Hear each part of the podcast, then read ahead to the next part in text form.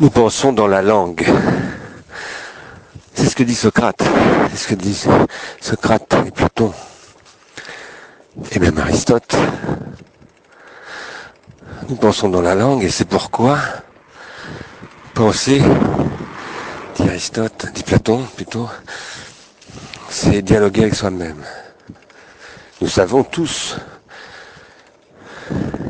si humbles que nous puissions être, que lorsque nous pensons, lorsque nous pensons, lorsque nous ruminons même, comme on dit parfois, ou dans un langage familier contemporain, lorsque nous barjotons, parce que penser, ça peut consister à raconter des histoires, et parfois de, des mauvaises histoires, voire broyer du noir. Quoi qu'il en soit, dans toutes ces situations, y compris lorsque nous pensons géométriquement, par exemple, que nous raisonnons géométriquement, parce que éventuellement on nous l'a demandé, on nous a demandé de résoudre un exercice de géométrie, par exemple, un problème de géométrie. Eh bien, euh, dans tous les cas, nous pensons dans la langue. Même si, même si, parfois nous pensons aussi en manipulant des chiffres et des, et des figures dans notre esprit. Bon, ça j'y reviendrai plus tard. En tout cas, même si nous manipulons des chiffres comme lorsque nous calculons ou résolvons des équations, des chiffres ou des inconnus, des, conventions mathématiques en tout cas, des représentations mathématiques, ce qu'on appelle des symboles mathématiques. Dans tous les cas, nous manipulons des symboles. Voilà où je vais en venir, voilà ce que je vais dire. Et le principal milieu symbolique dans lequel nous tous nous vivons, c'est le langage, la langue. Nous pensons dans la langue. Et en particulier dans le dialogue. Nous pensons d'abord avec les autres, dit Platon, dit Socrate et Platon, et ensuite nous intériorisons cette situation dialogique de dialogue, et nous nous mettons à dialoguer avec nous-mêmes. Bon. Le problème, c'est que si c'était simplement, une fois qu'on a dit ça, si on avait tout dit, eh bien on serait confronté au problème que chaque individu qui parle une langue, je veux dire chaque individu qui parle dans, par exemple, la langue française, l'autre dans la langue anglaise, etc., ou bien celui qui parle dans le français euh, berrichon et celui qui parle dans le français ch'timi, etc., pense différemment d'un autre, et même non seulement différemment, mais tout autrement de cet autre, que cet autre. Et que donc la pensée ne peut pas être universelle et donc elle ne peut pas être vraie. Ça nous conduirait à devoir acter du fait que la vérité est inaccessible, qu'il n'y a pas de vérité. Que la vérité est en fait un leurre, une illusion, et que donc euh, tout se vaut, et qu'on peut dire tout ce qu'on veut finalement. S'il n'y a plus de vérité, il n'y a plus de critères de choix entre les possibilités de dire des choses et les impossibilités d'en dire d'autres. Et à ce moment-là, tout le monde peut dire n'importe quoi. Par exemple, les camps de concentration sont une invention du lobby sioniste. Ou bien, euh, la Terre n'est pas ronde, elle est plate, et, et ça n'est pas la Terre qui tourne autour du Soleil, mais le Soleil qui tourne autour de la Terre. Nous dirions par exemple que Kepler et Copernic, qui le précéda, et Galilée sont des menteurs, comme Giordano Bruno, qui sera brûlé euh, à Rome sur une place, brûlé vif par l'Église le 17 février 1600. Ou encore que Darwin, en posant que nous n'avons pas été créés d'un coup, mais que nous sommes le fruit d'un processus d'évolution, dit n'importe quoi. C'est ce que prétendent mal de gens aujourd'hui aux États-Unis. Etc., etc. Voyez où je veux en venir, ça s'appelle le relativisme, et ce que celui-ci engendre toujours aussi, à savoir le dogmatisme. Et ça consiste à dire que finalement, il n'y a pas aucune science ne peut être distinguée d'une simple opinion. C'est pour cette raison que ce que nous avons examiné dans les deux cours précédents, sous le thème de la catégorisation, de la métacatégorisation et de l'idéalisation,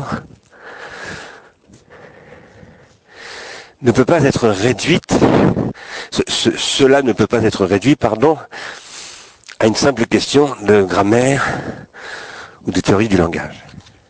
Ou, pour le dire autrement, le monde ne se réduit pas au langage. Réduire le monde au langage, c'est une tendance qui existe dans la philosophie.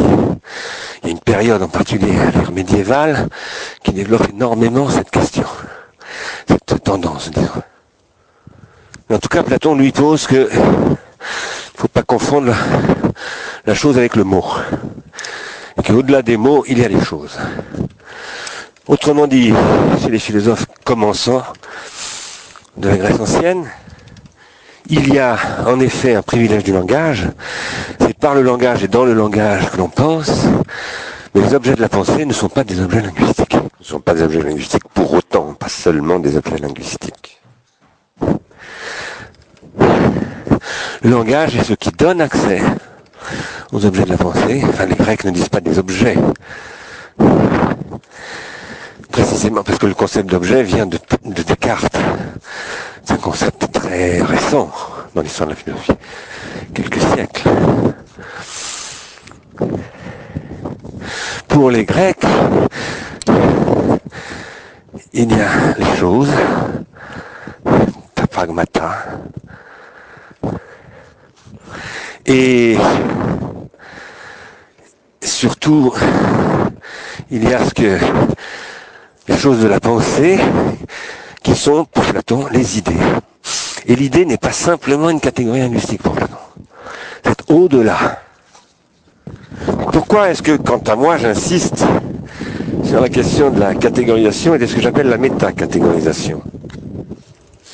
Eh bien, c'est parce que un des objectifs de ce cours, c'est de montrer que si Platon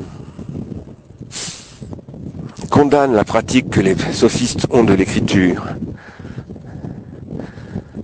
en disant que la façon dont ils font, dont ils utilisent l'écriture pour manipuler l'esprit des jeunes Athéniens, en fait empêche ces, jeunes Athéniens de penser par eux-mêmes, et que l'écriture de, ce fait dénature la pratique du langage. En même temps, moi je pose que l'écriture du langage est la condition de ce mode de pensée qu'est euh, la pensée apodictique, la pensée géométrique. C'est aussi la condition de cette euh, procédure contradictoire d'établissement d'une vérité juridique et factuelle dans la mise en œuvre des tribunaux grecs et du droit public. C'est la condition de la délibération publique des citoyens, de ce qu'on appelle la politéia, de la vie politique républicaine ou démocratique, etc., etc. Et que ça, c'est une question qui n'est pas résolue ni chez Platon, ni d'ailleurs dans aucune théorie philosophique jusqu'à nos jours, à mon avis.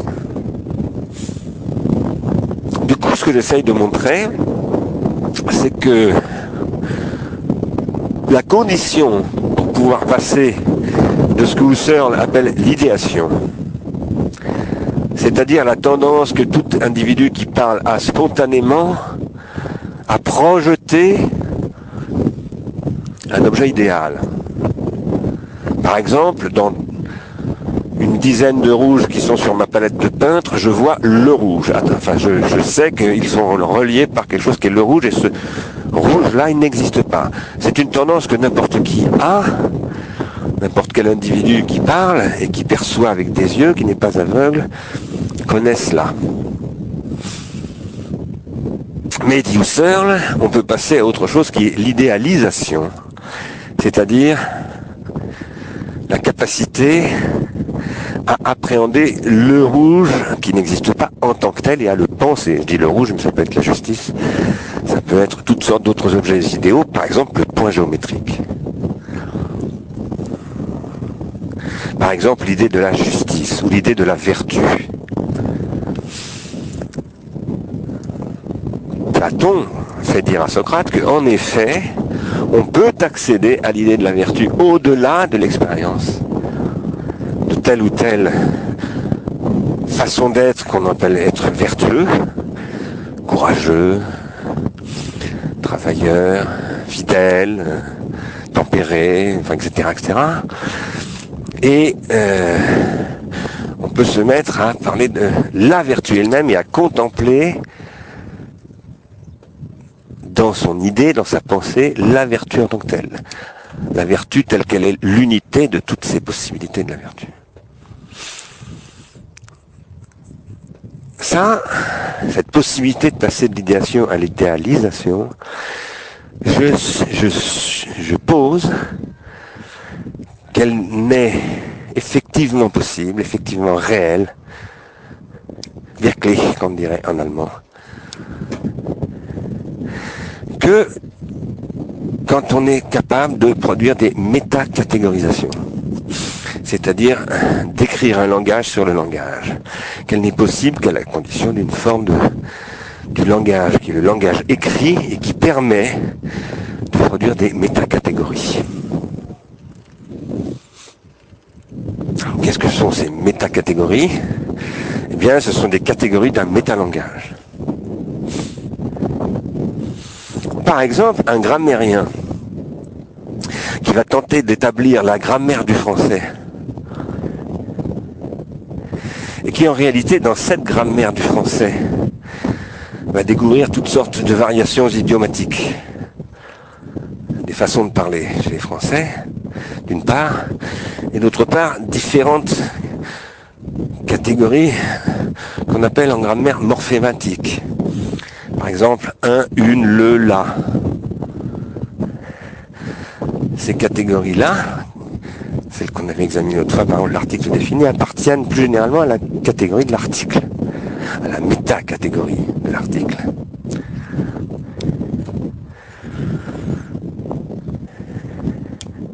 L'article qui n'est ni défini ni indéfini, c'est évidemment la métacatégorie de l'article défini et de l'article indéfini. Pourquoi est-ce que je dis que c'est une métacatégorie? Parce qu'on ne la trouve pas en usage dans le langage lui-même. On ne la trouve en, usage que dans le métalangage du grammairien qui parle du langage.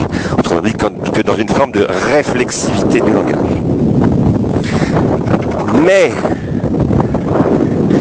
si je pose que la possibilité de faire ce type d'opération métalinguistique qui passe par l'écriture et la condition d'accès à une idéalité, je ne réduis pas pour autant, je ne considère pas pour autant que les idées au sens de Platon ou les idéalités au sens de Husserl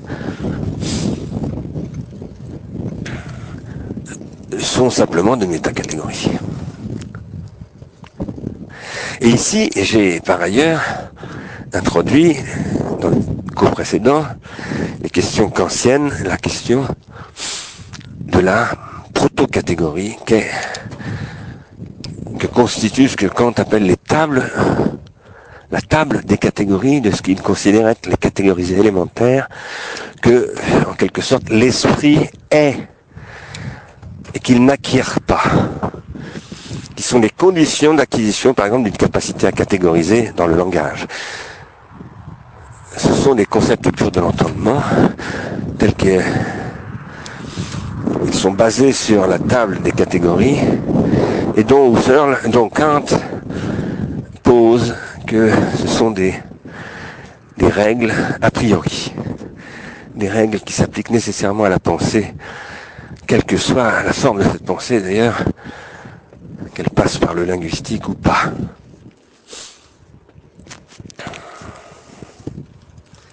Alors,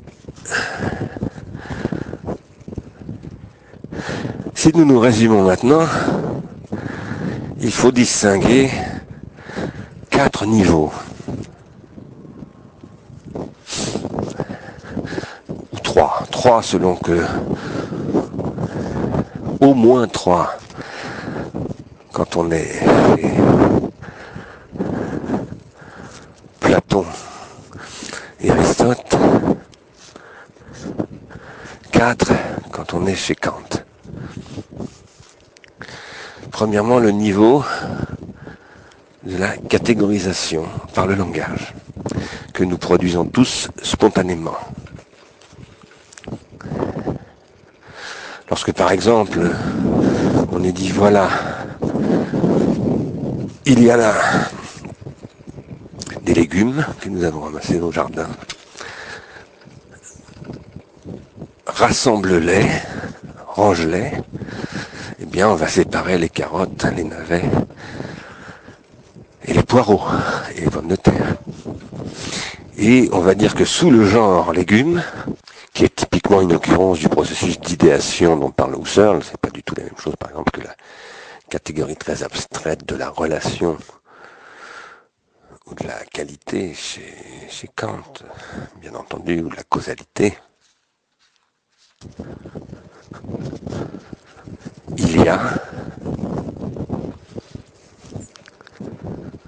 des espèces de légumes qui sont les carottes, les poireaux, les navets, les pommes de terre. On sera d'ailleurs embêté si on y ajoute des tomates et des haricots verts. Et on se demandera, on se demandera tout à coup, mais qu'est-ce qu'un légume? On se demandera si la tomate, par exemple, et d'autres d'autres végétaux de ce type ne sont pas plutôt des fruits, comme les pommes, les poires, etc. On se dira que finalement, ce qui fait qu'un fruit est un fruit, c'est qu'il est issu d'une fleur. Et on se dira que le poireau le navet ne sont pas issus de, la fleur. Ils sont la plante pour le poireau, dans sa totalité, et la racine pour le navet. Qu'est-ce donc qu'un légume il y a toujours des problèmes de catégorisation assez compliqués, mais spontanément en tout cas, si vous rentrez du jardin de votre père de votre grand-père et qu'il vous demande de ranger, bonjour, euh, ces légumes, vous allez évidemment, je suppose, séparer les carottes des poireaux, des pommes de terre et les navets. Et vous n'y mettrez pas de fruits parce que le langage distingue les fruits et les légumes. Cela dit, le langage a histoire. Et si vous vous penchez sur l'étymologie du mot légume ou sur son histoire, disons, par exemple, en lisant le dictionnaire historique de la langue française, vous apercevrez que ce mot a changé dans son sens au fil des siècles, en passant du latin au français notamment. Et vous apercevrez donc que la catégorisation linguistique est prise dans un processus évolutif, une transformation comme celle dont nous parlions euh, auparavant euh, à propos de nous-mêmes en train d'apprendre. Nous nous transformons, le langage se transforme, le monde se transforme. Tout cela, ce sont des processus d'individuation. Et cependant, face au panier de légumes que votre père ou votre grand-père vous a demandé de ranger, vous y mettrez les tomates, finalement. Parce que finalement, qu'est-ce qu'un légume? La définition que l'on donne, c'est que c'est la partie comestible d'une plante potagère, c'est-à-dire c'est ce qui sert à faire la soupe. Ça, c'est une opération de catégorisation que n'importe qui fait spontanément. Même les animaux, disons, dit, dit-on, font cela parfois dans certaines conditions. Sujet que je ne veux pas aborder maintenant.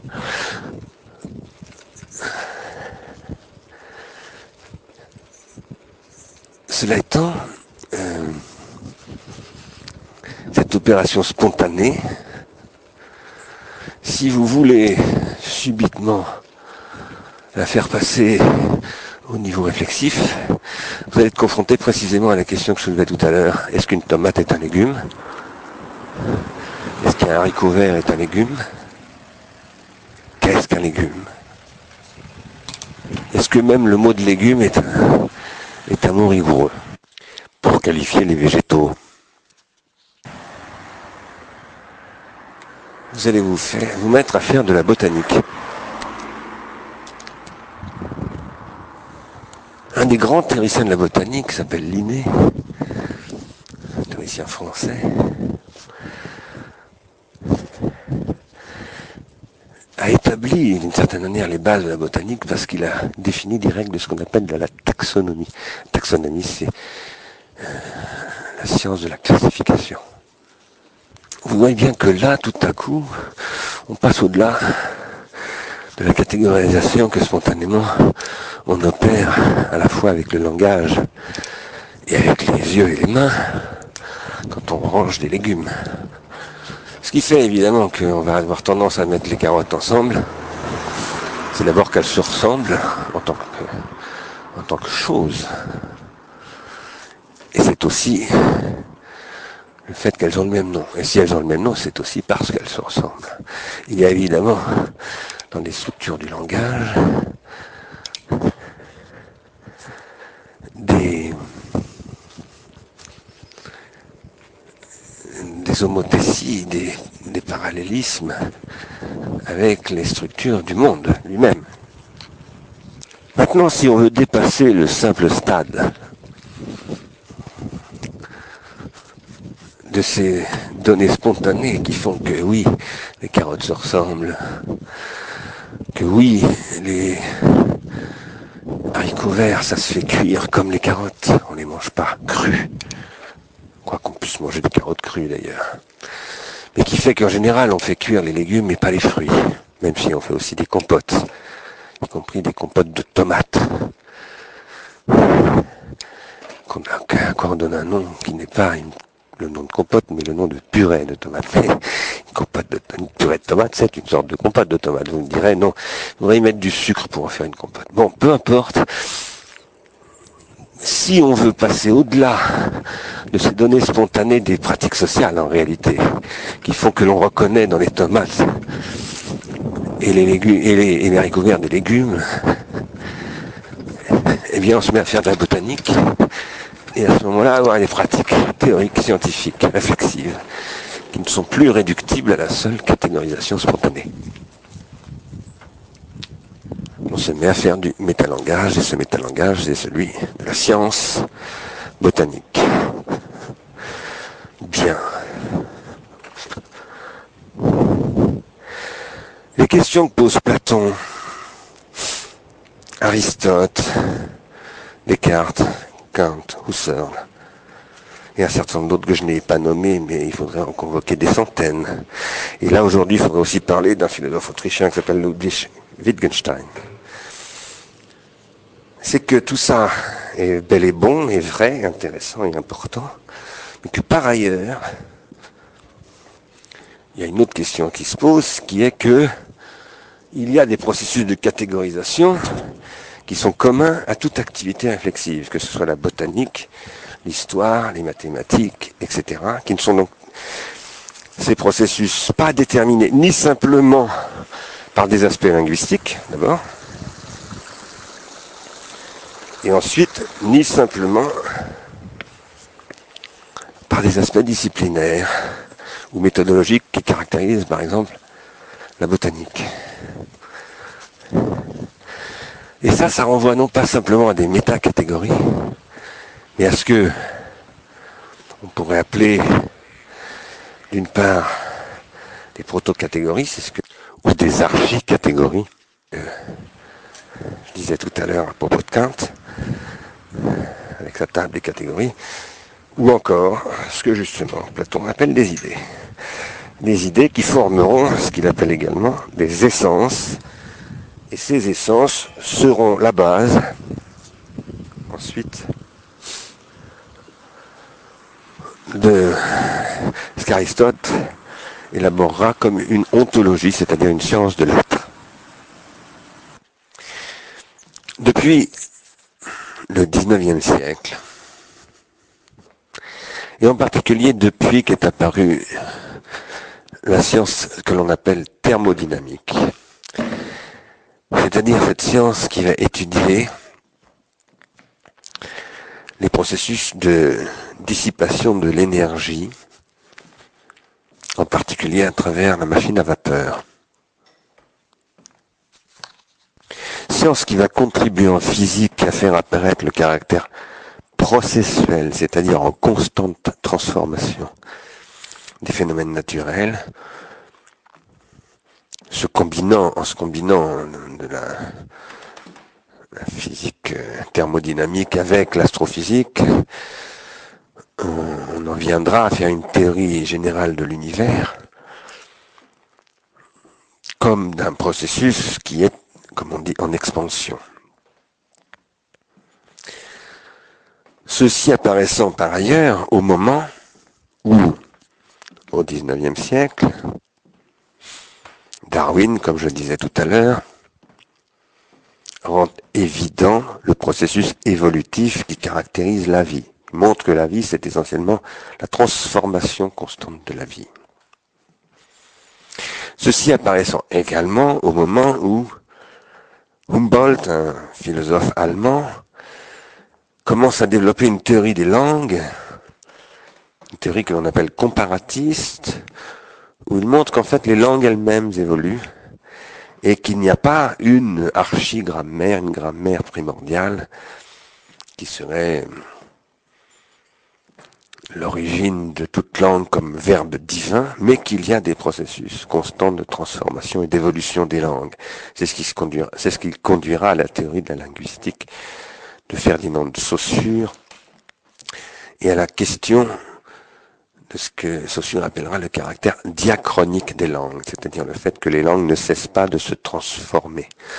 Dans le même temps, il y a également les recherches archéologiques qui, dès le XIXe siècle, montrent d'une part que l'homme, eh bien, a eu une, non seulement une histoire, une proto-histoire, mais une préhistoire, et que cette préhistoire remonte très loin dans le temps, on la datera au XXe siècle de 4 millions d'années, et, euh, et que euh, à travers la préhistoire et l'archéologie, on peut reconstituer on peut reconstituer l'évolution de l'anthropologie. On peut faire une anthropogenèse, une paléoanthropologie et montrer que l'homme n'a pas toujours été ce qu'il était, qu'il s'est transformé fondamentalement au cours des siècles, des millénaires, des centaines de milliers d'années et même des millions d'années.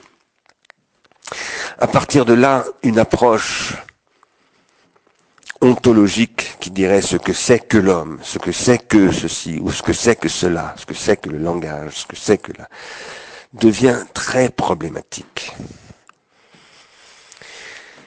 Et l'on en vient à penser que peut-être euh, la question n'est pas de trouver l'essence d'une chose,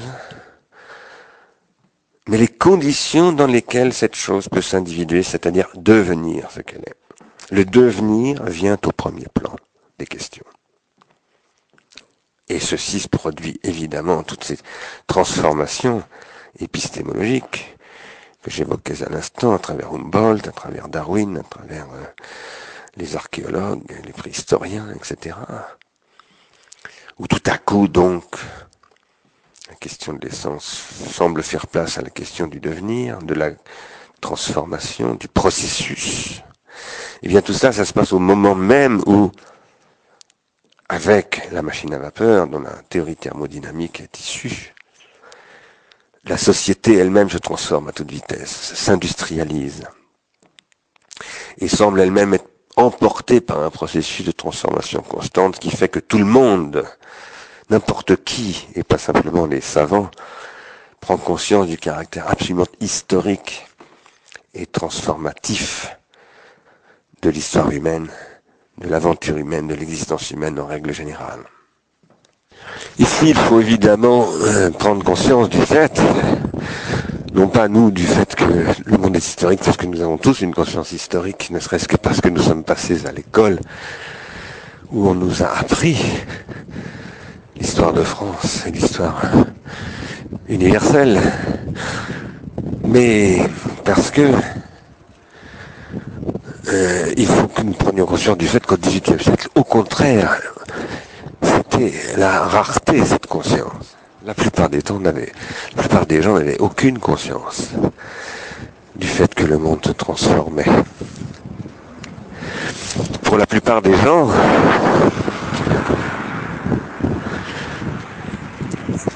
l'endroit où ils avaient vécu, où ils étaient nés et où ils étaient morts, jusqu'au XVIIIe siècle, sauf pour ceux qui vivaient dans les, dans les villes ou dans les bourgs, relativement d'ailleurs. Mais en tout cas pour ceux qui vivaient dans les campagnes, c'était l'immense majorité de la population, le monde ne se transformait pas. En réalité, il se transformait, mais il n'en avait pas conscience, parce que cette transformation était très lente. Ce n'est que lorsque l'industrie est apparue, c'est-à-dire lorsque la technique a intégré, la technique comme processus de transformation de la matière, a intégré les formalismes scientifiques, car l'industrialisation, ça suppose un rapprochement de la science et de la technique, une intégration des formalismes scientifiques dans la technique qui du même coup devient ce qu'on appelle maintenant la technologie.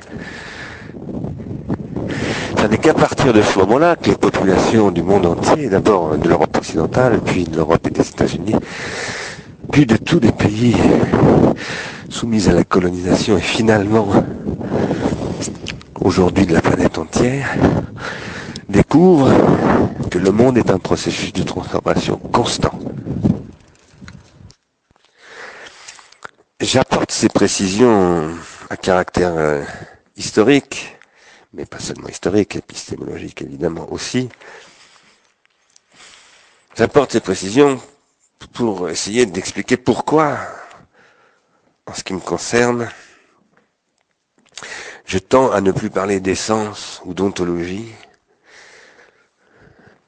mais de consistance. On disait auparavant l'essence précède l'existence.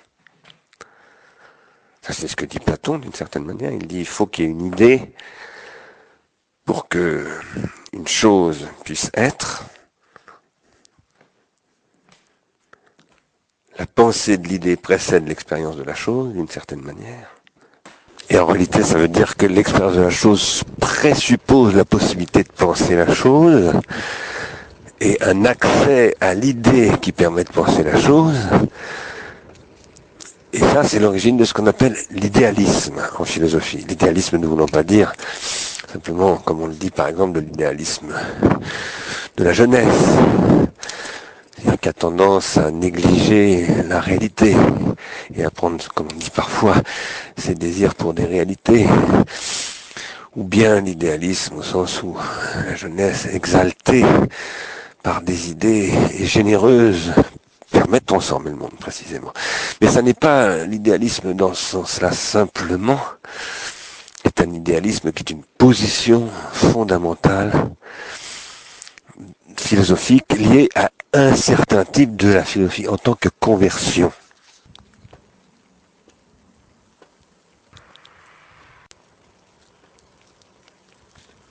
On ne s'en rend pas compte. Ah merde. Au XXe siècle, je le disais l'autre fois dans le cours précédent, euh, Jean-Paul Sartre renversera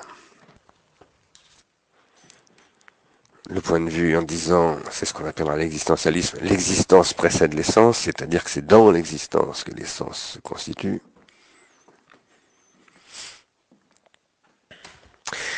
Je crois moi-même qu'il faut, je le crois, c'est pas simplement moi, je, tout le courant qui passe par Nietzsche notamment, mais aussi par Marx,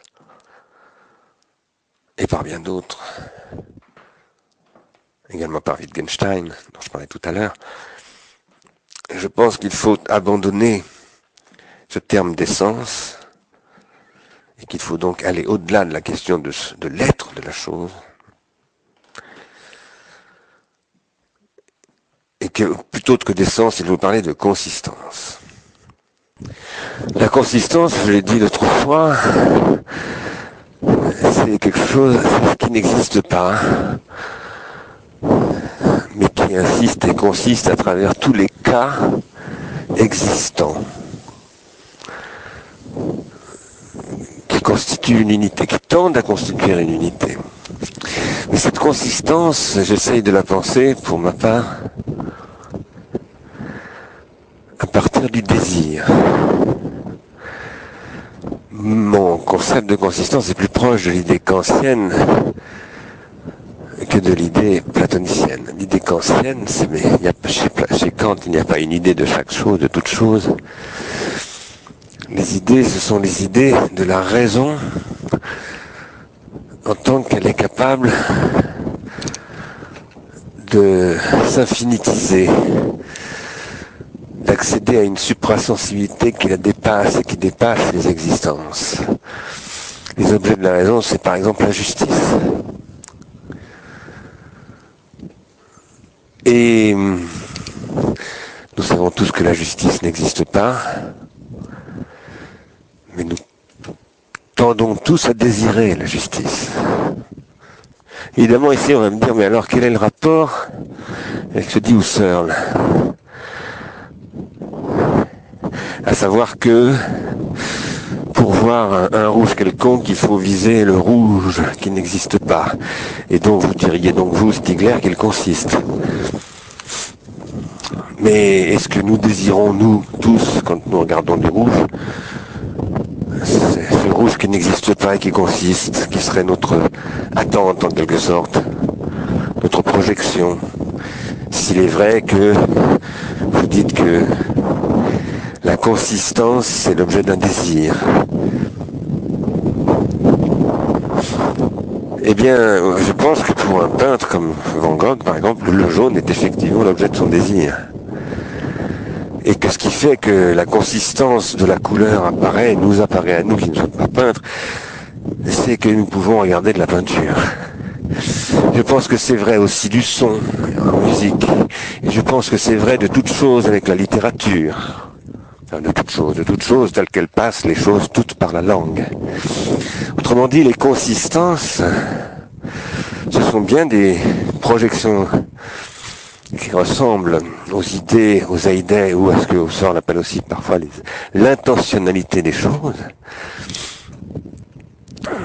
en tant qu'objet du désir, mais ce que je pose, c'est qu'elles ne sont activées comme telles que par ceux qui les font consister précisément. Tous ceux qui sont des êtres noétiques, pas seulement les artistes, les philosophes ou les écrivains, mais aussi par exemple le jardinier qui jardine, il fait consister quelque chose tous les hommes, en tant qu'ils agissent et transforment le monde dans lequel ils vivent et se transforment par une occasion en projetant leurs désirs dans le monde et en transformant le monde par la même. J'insiste sur ce point pour une raison très précise, c'est parce que j'essaye ici, dans cette note complémentaire au troisième cours, ou intermédiaire entre le troisième et le quatrième cours, J'essaye de préciser pourquoi, pour ma part, je continue à penser que ce que Platon appelait l'essence, ou ce que Husserl appelle l'eidos, ce que Kant appelle euh, les catégories qui sont en fait des archis ou des proto-catégories dans la table des catégories, soit les idées au sens des idées de la raison, cela, euh, cela hum, constitue autre chose que les simples métacatégorisations, autre chose que les simples activités théoriques de la science, par exemple de la science botanique, de la classification réflexive que propose par exemple Linné dans sa théorie du végétal et qui est rendu possible par l'écriture, par l'écriture en tant qu'elle permet de faire des classements justement, des métacatégorisations comme comme c'est le cas pour la grammaire. Je veux dire par là, donc, pour moi, il y a bien en effet des processus de catégorisation, des processus de méta-catégorisation, et des processus de projection de ce qu'on pourrait appeler, dans le langage de Platon, des idées, dans le langage d'Aristote dans le langage de Husserl, des aïdés, pluriel de l'aidos, ou dans mon langage, des consistances. Sachant donc qu'à cela, il faut ajouter chez Kant les proto- et les archi-catégories. Les proto-catégories et les archi-catégories de la table des catégories et des concepts purs de l'entendement. Mais ça, je propose de le laisser de côté. C'est trop compliqué.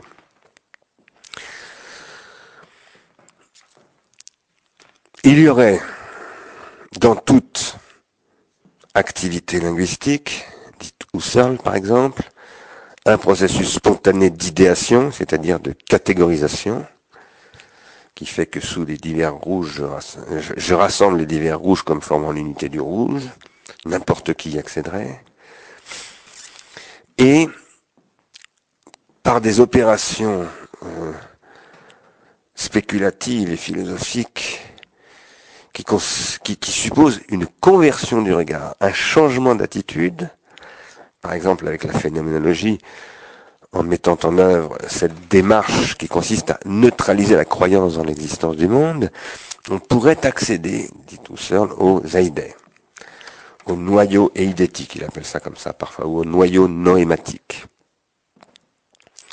Noème, vient de noèse, c'est-à-dire c'est l'objet de l'esprit pur.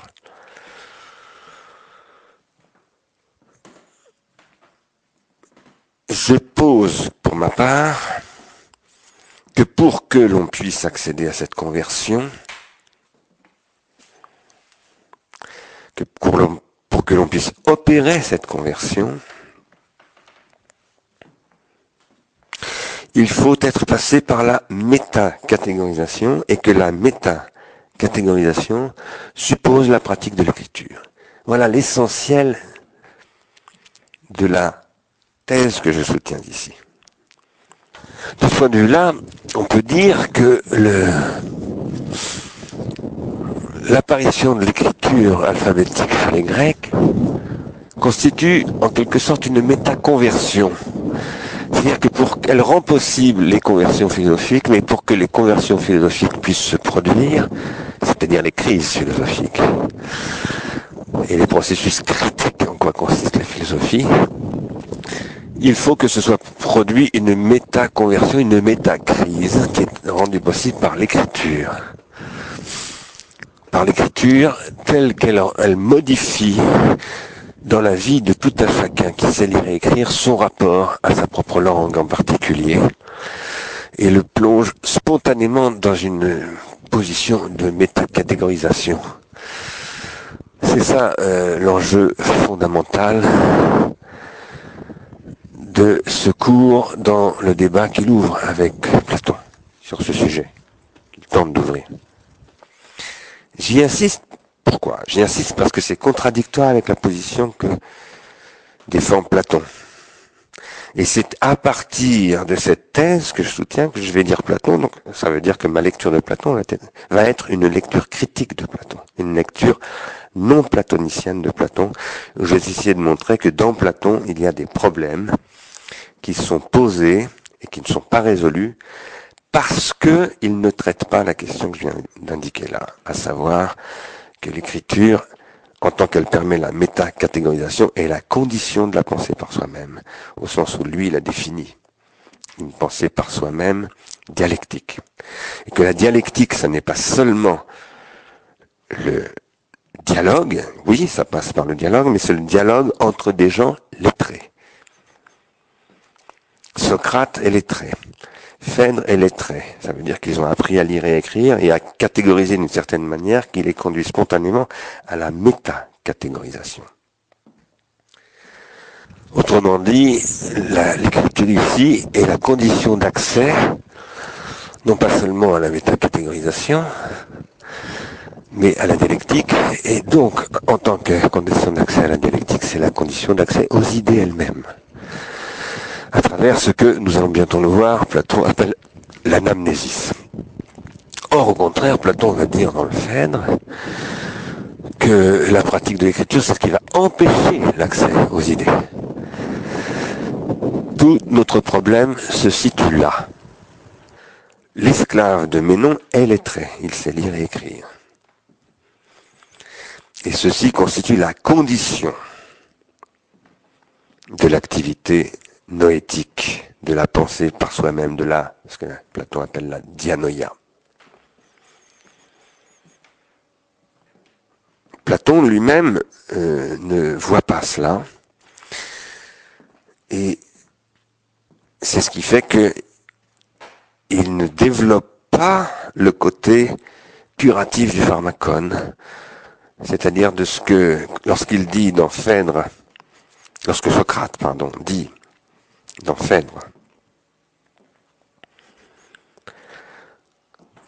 que l'écriture est un pharmacone, c'est-à-dire un remède et un poison, il admet que l'écriture est un remède, mais il ne développe pas ce point-là. Il, développe essentiellement le fait que c'est aussi un poison et finit par oublier de dire en quoi c'est un remède. Et finalement, il finit par oublier que c'est un remède.